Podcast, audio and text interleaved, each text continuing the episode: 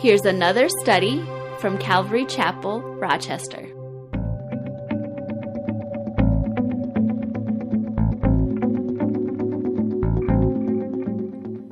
Now the word of the Lord came to me, saying, Son of man, set your face against Gog of the land of Magog, the prince of Rosh, Meshech, and Tubal, and prophesy against him, and say, Thus says the Lord God, Behold, I am against you, O Gog, the prince of Rosh, Meshech, and Tubal.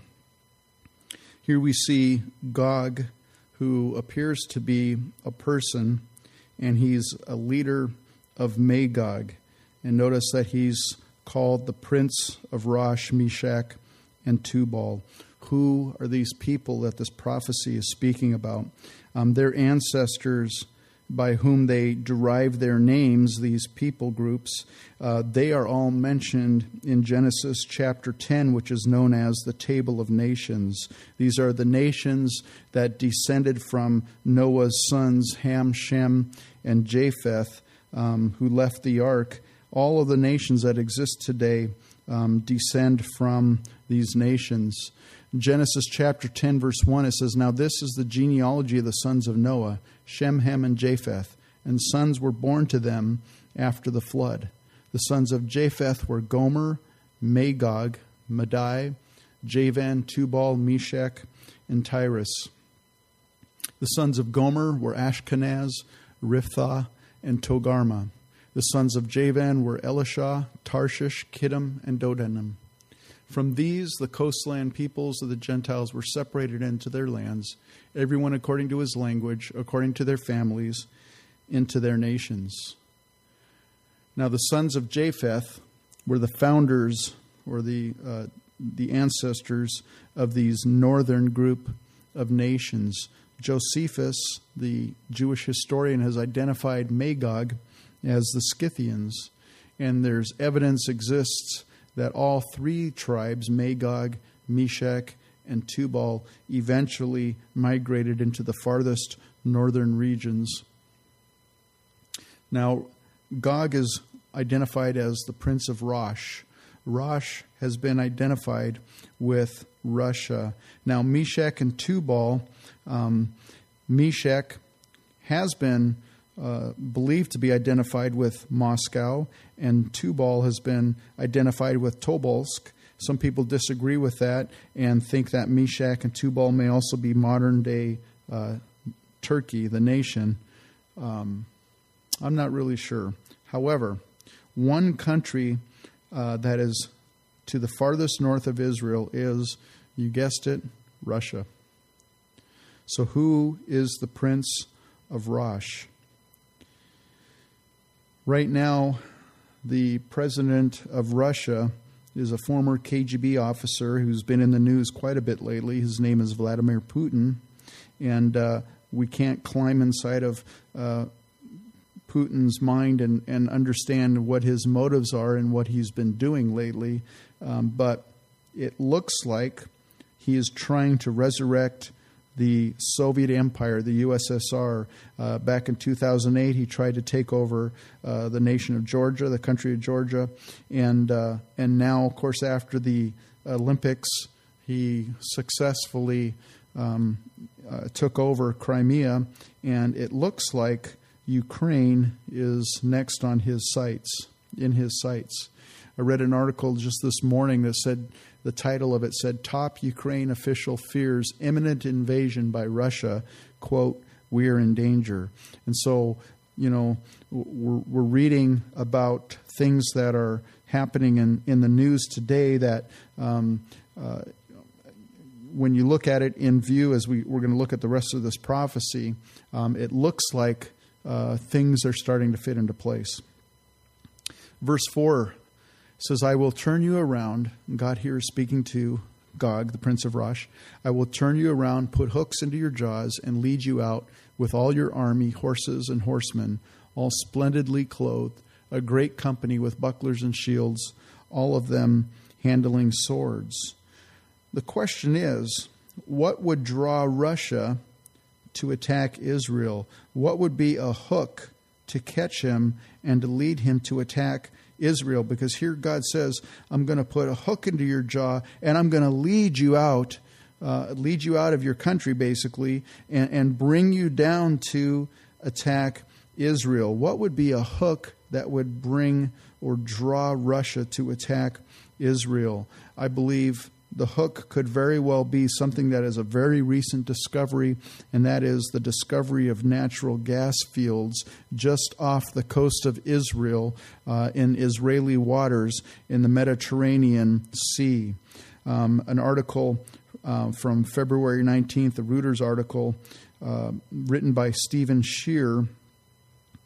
It's the title of it is Update 2 Israel's Tamar gas field and $500 million Jordanian export deal.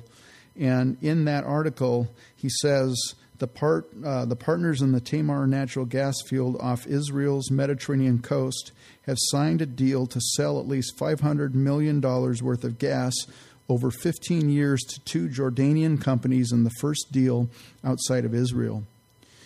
Tamar uh, it goes on a little bit later and says Tamar, discovered in 2009, is estimated to hold more than 280 billion cubic meters of gas. It began production last March and has already signed a number of lucrative deals in Israel.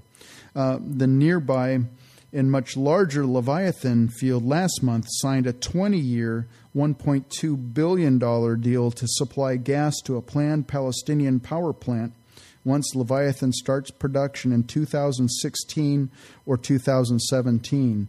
Leviathan is estimated to hold some 540 billion cubic meters of gas, enough to supply Europe for a year. So, this is very recent news that's been occurring in Israel. Back in 2009, uh, a writer for the New York Post wrote an article entitled Israel's Fortunes is Putin's horror. And in that article, he said those fields dubbed Tamar and Leviathan promise Israel an unprecedented degree of energy independence and a lucrative export uh, to market its, to its Arab neighbors, including Egypt and Jordan. And they threaten to challenge Russian energy giant Gazprom's dominance of the European gas market. So I believe that could very well be this the natural gas discovery as being a hook that would draw Russia down to attack Israel because uh, Israel, once all this stuff gets into place and they have certain infrastructure that need they need to put into place and and uh, you know to get all this stuff flowing, but once they get this in place and flowing, um, it's going to be an economic threat to Russia, and so could very easily see Russia using this as a reason to, to, to be drawn down um, to attack, or God using this, excuse me, to, as, a, as a reason to draw Russia down to attack Israel. Verse 5 Persia, Ethiopia, and Libya are with them, all of them with shield and helmet. Gomer and all its troops, the house of Togarmah from the far north and all its troops, many people are with you. So we get to these other nations that are described joining Gog and attacking Israel. We have Persia, which is uh, the Iranians. We have Ethiopia, Libya, and uh, of course, these are nations that exist today. And then Gomer. Gomer has been identified with Crimea, and uh, there's evidence that suggests that the descendants of Gomer not only settled in the region of Crimea, but they also migrated further west and were the ancestors of the Germanic people, such as Germany. Togarmah, or Togarma, um, has been uh, identified as Armenia. So then, so that we have these nations that are mentioned, and then it says at the end of verse of that verse six, it says, "And many people are with you." And who are these many people that are not listed by name? Psalm eighty three um, is a chapter that describes uh, uh, nations around Israel that uh, can form a confederacy together, and they basically want to wipe Israel off the face of the map. Doesn't that sound? Like uh, current events. Well, Psalm 83, verse 1 says, Do not keep silent, O God. Do not hold your peace, and do not be still, O God. For behold, your enemies make a tumult. and those who hate you have lifted up their head. They have taken crafty counsel against your people, and consulted together against your sheltered ones. They have said, Come, let us cut them off from being a nation, that the name of Israel may be remembered no more. For they have consulted together with one consent. They form a confederacy against you. It's interesting. Oh, so going back to this chapter, uh, Psalm 83. Um, as you go further into this chapter, it describes these nations which literally surround Israel. And in Psalm 83, these nations they want to they want to wipe Israel off the face of the map.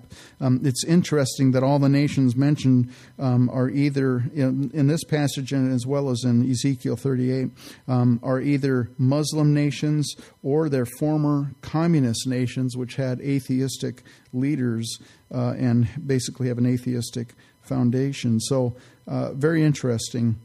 Uh, could those be the nations that are with Gog and uh, uh join him in their uh, attack on Israel. It, it, it's possible. I'm not saying it is, but it's possible. Verse 7 Prepare yourself and be ready, you and all your companies that are gathered about you, and be a guard for them. After many days you will be visited. In the latter years you will come into the land of those brought back from the sword and gathered from many people on the mountains of Israel, which had long been desolate. They were brought out of the nations, and now all of them dwell safely the people that have been in the latter years brought back from the sword and gathered from many people, and they brought been brought back into the mountains of Israel, which had long been desolate. I believe this is specifically prophesying that roughly 2,000 year period of time when the Jews were dispersed from Israel in 70 AD up until 1948 when they came back into the land to form the modern nation state of Israel. I think this is specifically speaking about that long period of time. Um, verse 9 You will ascend. Com- coming like a storm, covering the land like a cloud, you and all your troops and many peoples with you. That word ascend could possibly be referring to an aerial attack. Verse 10 Thus says the Lord God on that day it shall come to pass that thoughts will arise in your mind, and you will make an evil plan. You will say, I will go up against a land of unwalled villages I will go to a peaceful people who dwell safely, all of them dwelling without walls and having neither bars nor gates, to take plunder and to take booty, to stretch out your hand against the waste places that are again inhabited, and against a people gathered from the nations who have acquired livestock and goods, who dwell in the midst of the land. Now, some people look at this prophecy and say, well, wait a minute. Israel today is not dwelling in safety they're not in uh, villages that have no bars, no walls, no gates. In fact, today, Israel is very vigilant because all of their surrounding neighbors literally would want nothing better than to wipe Israel off the face of the map. And so they say, well, wait a minute, this can't be speaking about now because Israel is not dwelling safely. And so some people think that this battle that's described here takes place during the first half of the Great Tribulation when Antichrist has made a, a peace covenant with Israel, and Israel at that point at least thinks they are dwelling in relative safely, uh, excuse me, safety. Others think that Psalm 83 that I was reading earlier describes a battle that's going to occur before Ezekiel 38 battle, and uh, in that battle, all those nations that are, are, wanting to wipe Israel off the face of the map, there'll be some kind of a war, and there'll be, um, as a result of that, there will be a period of calm, and then there'll be at that time that uh, the Prince of Rosh decides to come down and attack Israel. You know, man, I tell you, you can find a lot of different opinions about uh, this prophecy. Um, I'll be honest with you. I'm not entirely sure myself, but there is one thing that I am sure I am sure of. This battle has not occurred yet in history, but it is going to occur, and Gog according to the Bible, is going to be defeated. Now, there's lots of conjecture about the timing of this battle, but we'll take a look at that, look at that in uh, a few moments. Verse 13 Sheba, Dedan, the merchants of Tarshish, and all their young lions will say to you, Have you come to take plunder? Have you gathered your army to take booty, to carry away silver and gold, and to take away livestock and goods, to take great plunder? Now, Sheba is Saudi Arabia, and Dedan is either also part of Saudi Arabia or could be northern Yemen. But in any event, this is an oil, these are oil-rich Arab nations, and apparently they do not join the confederacy of Gog and his and his allies that uh, want to attack Israel. They're not going to join it. And notice that they're mentioned with the merchants of Tarshish. And what I think is, is being described here is that they're probably aligned economically with the merchants of Tarshish. Um, Tarshish was a grandson of Japheth through Javan, and uh, Tarshish, his name has been associated with the seafaring merchants that spread out over the known world. Dr. Henry Morris thinks. Uh, that uh, they were the ancestors of the Greeks, and he also thinks that the young lions described here in verse 13 are possibly referring to the Europeans and to the Americans. And, you know, I don't know for sure myself personally. However, this verse uh, is very interesting to me. It intrigues me because here, these nations, they don't join that confederacy. Uh, instead, it looks like they're uh, economically tied to the merchants of Tarshish, and so there's a there's an economic incentive for them to be aligned together. There's there's some kind of a, a, a mutual benefit in their being aligned with uh, these these nations and not joining Gog and, and those nations.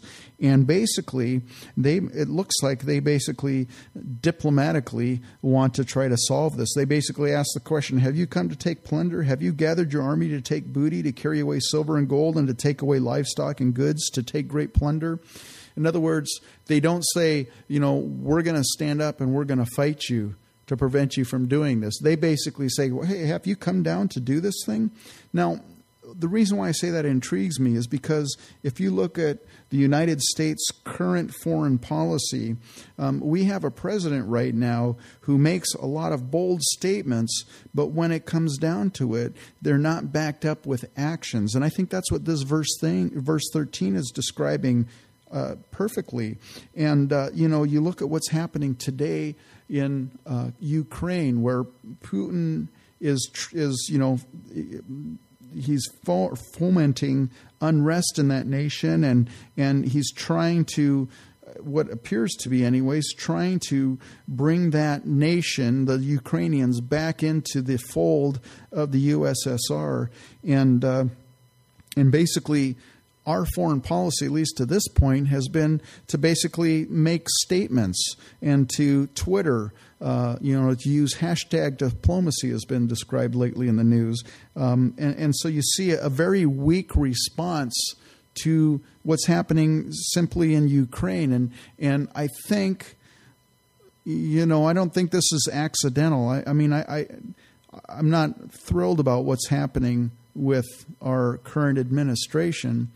Um, but I also think that it's really fitting um, that it looks like God is setting the stage for our nation and, and possibly some other nations to no longer be the strong defender of freedom and democracy in the world, and that we're getting to the point where when this battle, this battle described in Ezekiel 38 and 39, takes place, that either we are too militarily weak or we're too economically weak or for whatever reason we no longer can stand up against people like Gog and instead we basically uh, go to the United Nations and declare some kind of a resolution which which does nothing basically. And so you look at the you look at the news today and you look at this verse 13 and man I tell you it looks like it fits. Verse 14.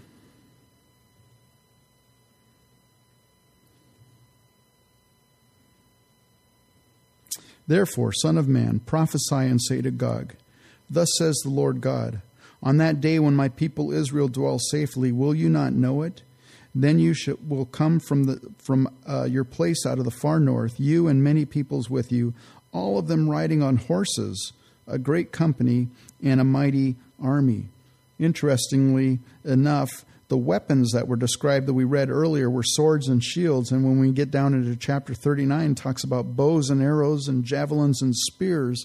And you, you, you, say you have to ask yourself the question why would a modern army use swords and shields and javelins and spears? And the only thing that i can think is that Ezekiel, someone in Ezekiel's day, how would they describe modern artillery? How would they describe guns and stuff? I don't have a problem with Ezekiel's. Uh, of course, I don't have a problem with God's word, anyways. But I don't have a problem with God's with uh, Ezekiel's description of the weapons because how would he know what you know? How would he describe modern warfare, modern weapons? However, notice that Ezekiel specifically mentions horses and a horse is a horse, of course, of course. And so, uh, you know, uh, how would Ezekiel, uh, why would he mention horses if he was trying to describe something that, you know, wasn't a horse? So this seems like a very specific prophecy uh, aspect to the prophecy regarding horses. Did you know that during the Afghanistan war, the U.S. used horses on the battlefield in Afghanistan? They were used because of the rough terrain in Afghanistan, the mountainous terrain where there were roads that were impassable. Um, you know, if you get terrain that's too bad, too rough, uh, aren't, you know, vehicles can't travel through some of that terrain, uh, but a horse can basically travel through any terrain. Uh, you know, you get you get mud if you hit a rainy season, or snow, or you get streams that you have to cross, and sometimes vehicles can't make it through that type of a terrain, and yet a horse, there's no problem with a horse. Um, going through that kind of terrain. Not only that, but horses don't need fuel, and uh, and they're also not subject to DEW weapons, which is short for directed energy weapons. Um, there are new technology out there in, in the field of weaponry, and, and they're used direct ener- or excuse me, directed energy weapons um, are new weapons that are being developed that are designed to take out electronics. And I think they use microwave uh, beams to do this. But um, any, in any event, just about every vehicle you know, any form of modern transportation, be it airplanes, helicopters, jeeps, tanks, what have you, um, Humvees, whatever, they all have electronics in them. And so if you can wipe out the electronics of an armed force, uh, invading you, you've basically neutralized them. And so uh, it would make sense in light of that that horses would be a great way to rapidly advance across rough terrain and, and make it into a land uh, quickly to attack a battle and uh, or attack in battle. And it's interesting that Russia, as well as some of the other nations in that area up there in in, in that region, um, they still use horses. They still have horses that they use uh, in battle. And so, very interesting. Whether or not horses um, are going to be or this is literally that there's going to be horses or not. I don't have a problem with that because um, it doesn't. It's not too far fetched um, because of the things that we mentioned. Verse sixteen. Will you come up against my people Israel like a cloud to cover the land? Excuse me, it's not a question. You will come up against my people Israel like a, clan, like a cloud to cover the land. It will be in the latter days that I will bring you against my land, so that the nations may know me when I am hallowed in you, O God, before their eyes. Thus says the Lord God Are you he of whom I have spoken in former days by my, pro- by my servants, the prophets of Israel, who prophesied for years in those days that I would bring you against them? Gog's actions have been prophesied long ago. You know, you and I God has a plan and a purpose for us as well that has been planned long ago. In Ephesians 2 8, Paul writes, For by grace you have been saved through faith, and that not of yourselves, it is the gift of God, not of works, lest anyone should boast. For we are his workmanship, created in Christ Jesus for good works, which God prepared beforehand that we should walk in them. God has a plan and a purpose for each and every individual, and no one's life is insignificant in God's eyes. And, and so God has a plan. He has a plan. He's going to use God for His glory. And God wants to use you and I, the believer, for His glory. And He has a plan that has been prepared for each one of us that for, from long before you and I were even born. Verse 18, and it will come to pass at the same time when God comes against the land of Israel, says the Lord God, that my fury will show in my face. For in my jealousy and in the fire of my wrath I have spoken. Surely in that day there shall be a great earthquake in the land of Israel, so that the fish of the sea, the birds of the heavens, the beasts of the field, all creeping things that creep on the earth, and all men who are on the face of the earth shall shake at my presence. The mountains shall be thrown down, the steep places shall fall, and every wall shall fall to the ground. I will call for a sword against Gog throughout all my mountains, says the Lord God. Every man's sword will be against his brother, and I will bring him to judgment with pestilence and bloodshed. I will rain down on him, on his troops, and on the many peoples who are with him, flooding rain, great hailstones, fire, and brimstone. Thus I will magnify myself and sanctify myself, and I will be known in the eyes of many nations. Then they shall know that I am the Lord. So God is going to fight this battle and uh, for Israel, and He's going to use a tremendous, you know, record-breaking earthquake, and He's going to use flooding rain and he's going to use pestilence and bloodshed. And, you know, during this great earthquake or after this great earthquake occurs, you have all these differing nations that have joined together with one common purpose to try to wipe out Israel. And uh, I think in this chaos of this great earthquake that these armies, I could easily see them turning against each other in the confusion and uh, and starting to attack each other.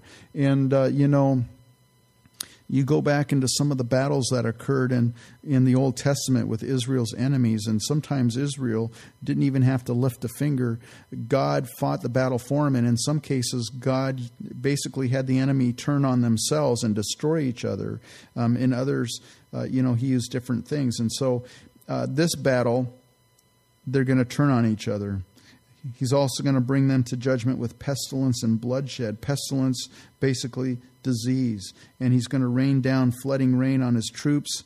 And uh, and it says, and many people are with him. Flooding rain, great hailstones, fire, and brimstone. Notice that it's God who's the one who's going to fight Gog and his armies. You know, uh, the Israel Defense Forces is is one of the best defense forces, one of the fa- best armies in the world, and uh, they've accomplished many things in the years. They have got quite a reputation, um, and yet in this battle, they're not going to fight the battle. God's going to fight the battle for them, and there's a reason why God's going to fight the battle for them. Verse uh, chapter 39, verse 1. And you, Son of Man, prophesy against Gog and say, Thus says the Lord God Behold, I am against you, O Gog, the prince of Rosh, Meshech, and Tubal, and I will turn you around and lead you on, bringing you up from the far north, and bring you against the mountains of Israel. Then I will knock the bow out of your left hand, and cause the arrows to fall out of your right hand. You shall fall upon the mountains of Israel, you and all your troops, and the peoples who are with you. I will give you to birds of prey of every sort and to beasts of the field to be devoured. You shall fall on the open field, for I have spoken, says the Lord God. And I will send fire on Magog and on those who live in security in the coastlands. Then they shall know that I am the Lord. Verse 7 so I will make my holy name known in the midst of my people Israel, and I will not let them profane my holy name any more. Then the nations shall know that I am the Lord, the Holy One in Israel. Surely it is coming, and it shall be done, says the Lord God. This is the day of which I have spoken.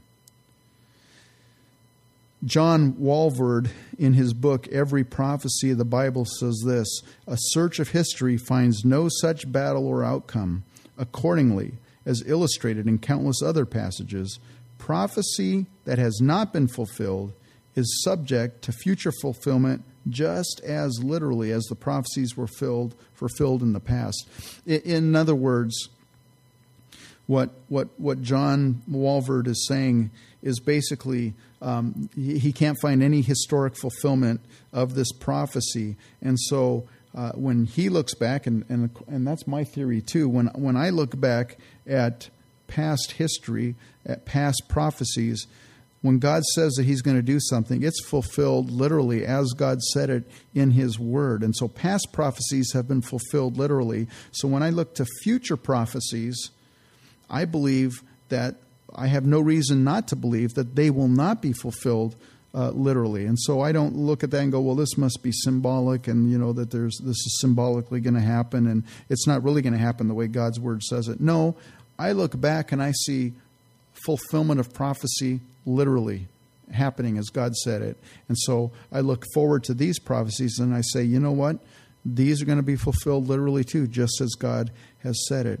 And God here in verse 8 says, Surely it is coming, this battle. Surely it is coming. In other words, it is approaching. And folks, I think it's approaching closer than any one of us would like to admit. Surely it is coming, and it shall be done, says the Lord. So it's going to happen. It's coming, and it's going to happen. Verse 9 Then those who dwell in the cities of Israel will go out and set fire. Uh, set on fire and burn the weapons, both the shields and bucklers, the bows and arrows, the javelins and spears, and they will make fires with them for seven years. They will not take wood from the field, nor cut down any from the forests, because they will make fires with the weapons, and they will plunder those who plundered them, and pillage those who pillaged them, says the Lord God. And so, at the end of this battle, God's going to God's to end this battle by destroying Gog and his allies on the mountains of Israel. And uh, there's going to be such an accumulation of, of artillery, of weapons, and and and loot, and you know equipment that Israel is going to take, probably the gun stocks, maybe other items. They're going to use those for fuel to burn for heating or whatever, and it's going to take them, it's going to be seven years worth of wood and of equipment for fuel. That's a very specific prophecy, a very specific aspect to this prophecy. Verse 11 It will come to pass in that day that I will give Gog a burial place there in Israel, the valley of those who pass by east of the sea, and it will obstruct travelers, because there they will bury Gog and all his multitude. Therefore, they will call it the valley of Hamon Gog. For seven months, the house of Israel will be burying them in order to cleanse the land. There's going to be so much bodies, so many bodies just littered on the ground there that it's actually going to make travel that area is going to be impassable because of the amount of of carnage of, of bodies there. And so it's going to take israel seven months to bury the bodies and to cleanse the land.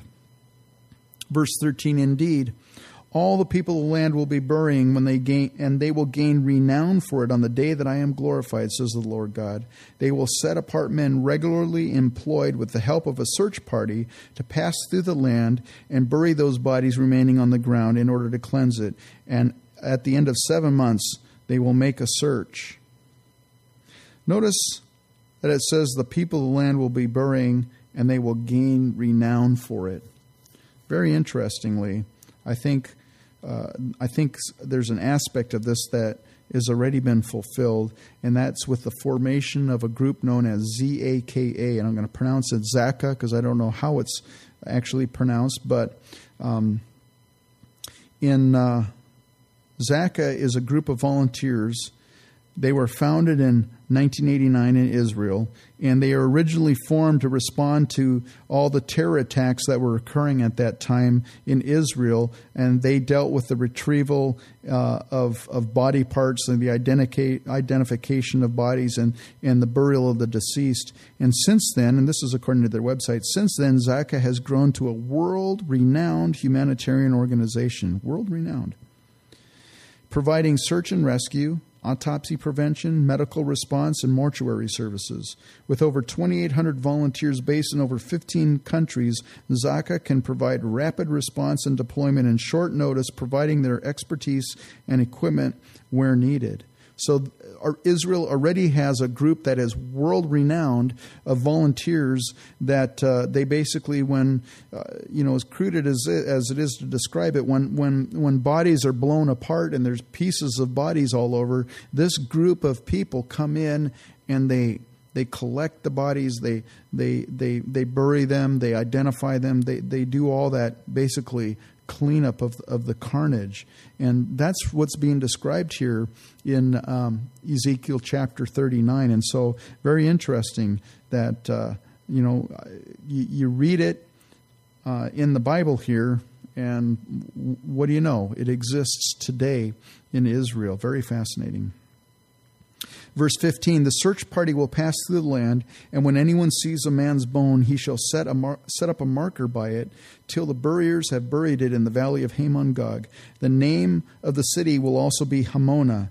Thus they shall cleanse the land. Now, I used to think that this sounded like kind of a, a hazardous uh, material kind of a cleanup thing where maybe there was uh, radioactive debris, uh, maybe you know there were radioactive weapons that were used, or or biological agents that were used, or chemical warfare, and so they'd have these teams of, of Israelis going through the land, and they'd find some some uh, contaminated uh, bones or body parts, and they'd put this this marker up, and then this this hazmat kind of a team would come up after them and, and start cleaning it up, and and you know, and, and when I look at it, I go, boy, that sure sounds like something like that. But when you look at this battle, if God destroys Gog and his and his armies, you know, God doesn't need a weapon of mass destruction. And we already read that God's going to use an earthquake and these different things, and the army's going to turn on themselves. And so um, I don't know that this has anything to do with a chemical or radioactive or biological agent type of a cleanup. I think this literally just means that they're going to take you know they're going to cleanse the land of all the dead bodies that are laying on the ground and they're going to give them uh, you know they're going to bury them and get them out of out of the site and and to, in order to cleanse the land. Um, i could be wrong but that's uh, the way i read this. Verse 17 and as for you son of man thus says the lord god Speak to every sort of bird and to every beast of the field. Assemble yourselves and come. Gather together from all sides to my sacrificial meal, which I am sacrificing for you, a great sacrificial meal in the mountains of Israel, that you may eat flesh and drink blood. You shall eat the flesh of the mighty, drink the blood of the princes of the earth, of rams and lambs, of goats and bulls, all of them fatlings of Bashan. Verse 19 You shall eat fat till you are full, and drink blood till you are drunk, at my sacrificial meal which I am sacrificing for you. You shall be filled at my table with horses and riders, with mighty men, and with all the men of war, says the Lord God. This sounds, uh, you know, here God is speaking to the to the animals, basically like the vultures and the uh, you know the uh, the wild animals, and basically saying, you know here's this feast for you of all these of all these dead uh, soldiers and armies of Gog and Magog, and uh, it sounds very similar to the battle of Armageddon described in Revelation 19 verses 17 through 18. And so the question is risen, and, and some people believe this. You know, is this describing the same battle, the Battle of Armageddon? Um, there are some similarities Obviously, this passage is, sounds very similar, but I don't believe Ezekiel is describing the same battle. I believe these are two different battles. Why do I say that? Well, the Battle of Armageddon, as described in the book of Revelation, the armies are going to surround Jerusalem. And in this battle, the Battle of Ezekiel, Jerusalem is never mentioned.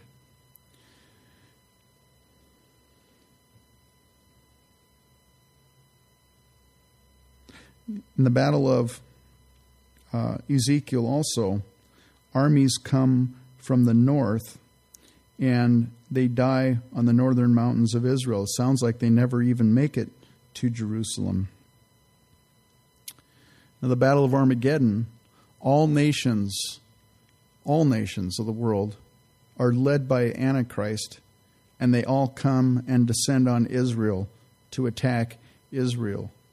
In this battle, the battle of Ezekiel, not all the nations participate. We read that in verse 13. Sheba, Dedan, and the young lions, they're going to basically do some kind of a resolution or whatever, you know, use di- diplomatic things. They're going to come against them with diplomacy or whatever. But they're not joining in the battle. And yet, in the Battle of Armageddon, all nations, and that would mean if we are a nation that existed that day, us too, the United States, all nations are going to come against Israel. And so, in this battle, the Battle of Ezekiel, that doesn't that doesn't happen. Also, the Battle of Armageddon ends when Jesus returns with his saints and uh, wipes out the enemies of the Antichrist, or the armies of the Antichrist with the breath of his mouth. This battle in Ezekiel 38 and 39, God's going to use uh, an earthquake and pestilence, and the armies are going to turn against each other, and there's going to be a, a flooding rain and hail and brimstones. And so um, this looks like two different events in my eyes. The Battle of Armageddon uh, is at the end of the Great Tribulation and it ushers in the millennial reign of Christ from Jerusalem. And in this battle, this battle, Israel buries the bodies for seven months. And even at the end of seven months, they're not quite finished. They're still sending out search parties. The Battle of Ezekiel, as we read, it also describes a time where Israel is going to burn the weapons for fuel for seven years. Now, granted, uh, that you know they could be burning weapons into the millennium you know if that if if this was the same battle I'll, I'll, give you that or I'll grant you that. But when you look at all these other aspects all these other parts of this prophecy and you compare it to the battle of Armageddon it honestly looks to me like it's two different battles. Verse 21 I will set my glory among the nations all the nations shall, see my judgment which I have executed, and my hand which I have laid on them. So the house of Israel shall know that I am the Lord their God from that day forward. The Gentiles shall know that the house of Israel went into captivity for their iniquity, because they were unfaithful to me. Therefore I hid my face from them. I gave them into the hand of their enemies, and they all fell by the sword. According to their uncleanness and according to their transgressions, I have dealt with them and hidden my face from them. The reason why God's going to uh, God's going to fight Israel's battle is to show the world uh, who he is and that and to show the world that Israel is his people and also that Israel will recognize that God uh, that Jesus is their Messiah. Verse 25 Therefore, thus says the Lord God, Now I will bring back the captives of Jacob and have mercy on the whole house of Israel. And I will be jealous for my holy name after they have borne their shame and all their unfaithfulness in which they were unfaithful to me uh, when they dwell safely in their own land and no one made them afraid. When I have brought them back from the peoples and gathered them out of their enemies' lands, and I am hallowed in them in the sight of many nations, then they shall know that I am the Lord their God, who sent them into captivity among the nations, but also brought them back to their land, and left none of them captive any longer. And I will not hide my face from them any more, for I shall have poured out my spirit on the house of Israel says the Lord God. So, when exactly will this battle take place? And my answer is I don't know. It appears that this battle is going to take place near uh, near the end of the church age, uh, or at the very end of the church age. Now, when I'm talking about the church age, what am I talking about? In Romans 11:25, Paul wrote, "For I do not desire, brethren, that you should be ignorant of this mystery, lest you should be wise in your own opinion, that blindness in part has happened to Israel until the fullness of the Gentiles has come in." The fullness of the Gentiles, what Paul is talking about is, you know, right now we are living in what's known as the church age. And there's there's there's going to be an end to that age, and that age ends when the la- literally the last Gentile, the last person prays to receive Christ as their Lord and Savior, the last person who's going to be born again is born again, that's when the fullness of the Gentiles has come in. And at that point, that's when I believe the Bible teaches that the rapture occurs. And, uh, and so, when is this battle going to take place? Well, uh, you know, it's at the end of this, Jesus says he's going to pour out his spirit on his people, the people of Israel. Uh, and so, to be honest with you, I'm not really sure if this occurs during the tribulation or if it occurs before the tribulation. What I think is a mistake to do, however, is to presume that this battle has to happen prior to the return of Christ for his church. And why do I say that? Because Jesus, when he was speaking to his disciples uh, in Matthew 24, and they were asking him, "Tell me, tell us about the last times. Tell us about when your return and when all these things take place." And in that passage of Scripture, Jesus says this to his disciples, and I think he says it to us as well.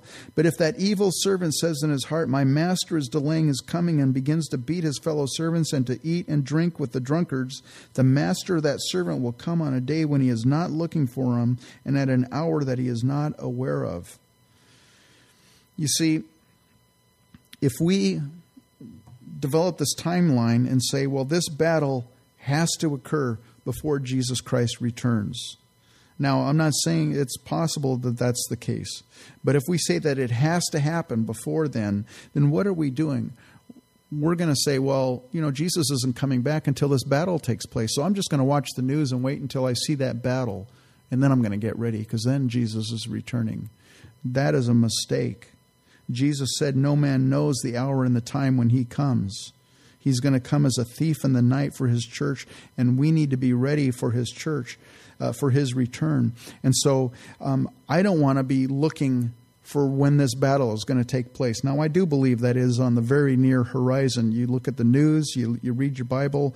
You know, what's fascinating about living in our generation is that you can take your Bible in one hand, you can take your, your laptop or your iPod or your, your newspaper or however you get the current events, and you can, you can read them and, and look at them in, in light of prophecy, and you can see how things are starting to fall into place to the for the fulfillment of these things, and uh, and so I think it's a mistake to start focusing on a battle that has to take place before Christ's return, rather than saying, you know what, Lord Jesus, I'm looking for your return, and I want to be ready when you come back, and and and I want to be found faithful when you return for me, Lord Jesus. And so I think that's where our focus needs to be on the return of Jesus Christ for his church. And so, you know, that's why I don't get too excited about trying to figure out exactly when this battle takes place. I know that it's going to happen because God says it's going to happen. I know it's approaching and I and I honestly believe it's approaching soon and I think it's going to be fulfilled literally just as God said, because all the prophecies that God has said in the past have been fulfilled literally. And so I think it's going to happen literally. I know it's going to happen, and I think it's happening soon. But my focus is not on a battle in that takes place in the Middle East. My focus is on Jesus Christ. I want to look up because my redemption is drawing near. Amen.